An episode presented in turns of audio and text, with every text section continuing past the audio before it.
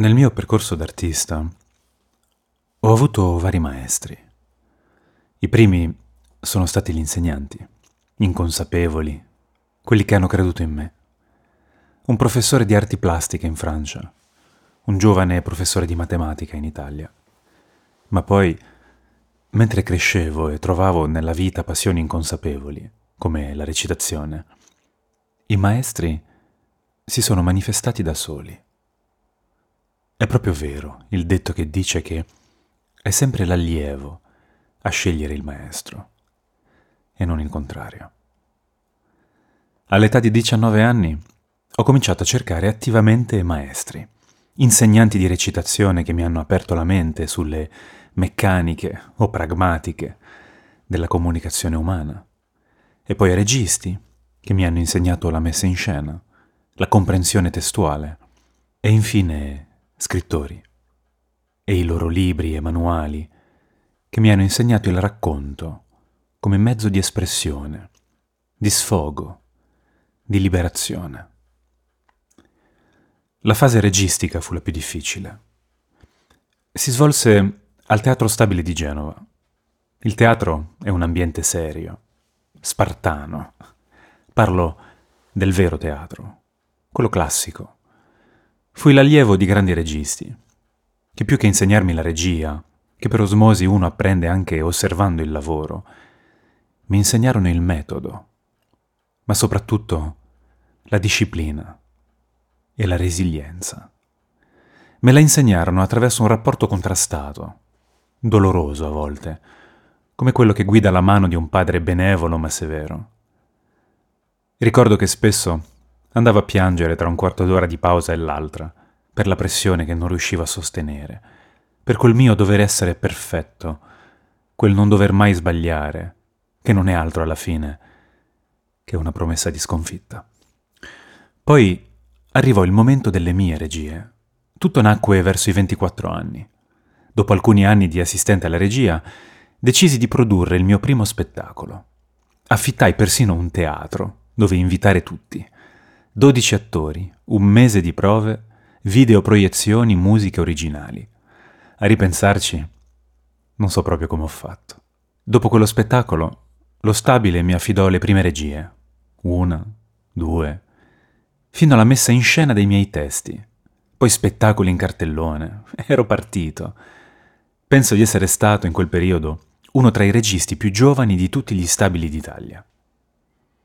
E poi come la piuma di Forrest Gump, il destino mi ha portato verso altre vie, il cinema, la televisione.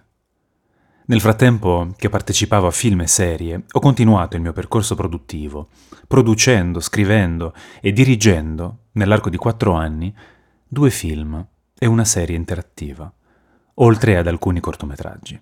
Fu un momento di febbrile produzione, ma anche dell'emergere in me della consapevolezza di quanto ero estraneo al sistema produttivo cinematografico.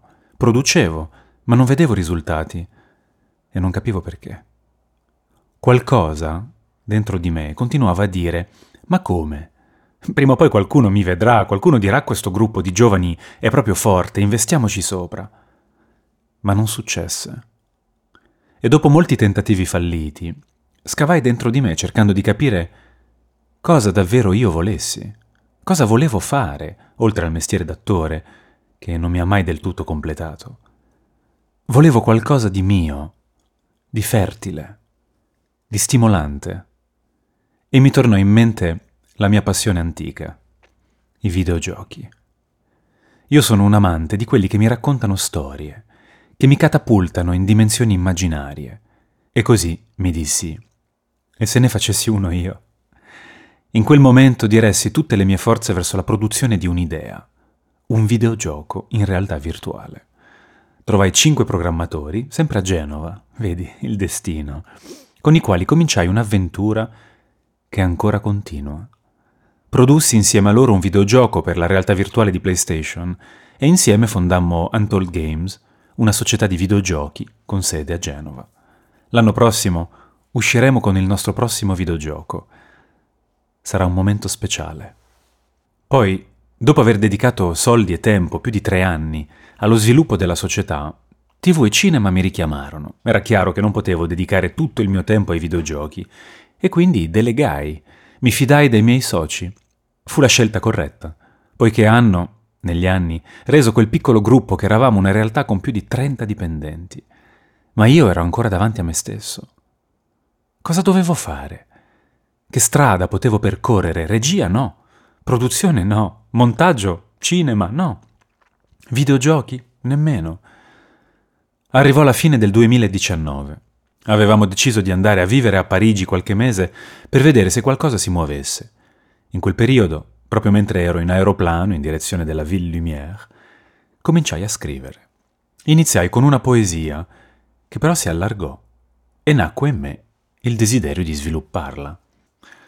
Passai i miei giorni parigini a scrivere La rovina dell'anima, un libro di fantascienza che si svolge in una Roma futurista, la storia di un collettore di dati, ma anche la storia di un futuro in cui l'uomo vale poco e niente, in cui il mondo si è spento pur di accendere le macchine. In quel momento compresi che scrivere era una strada che volevo percorrere, ma poi mi scontrai con la lentezza dell'editoria.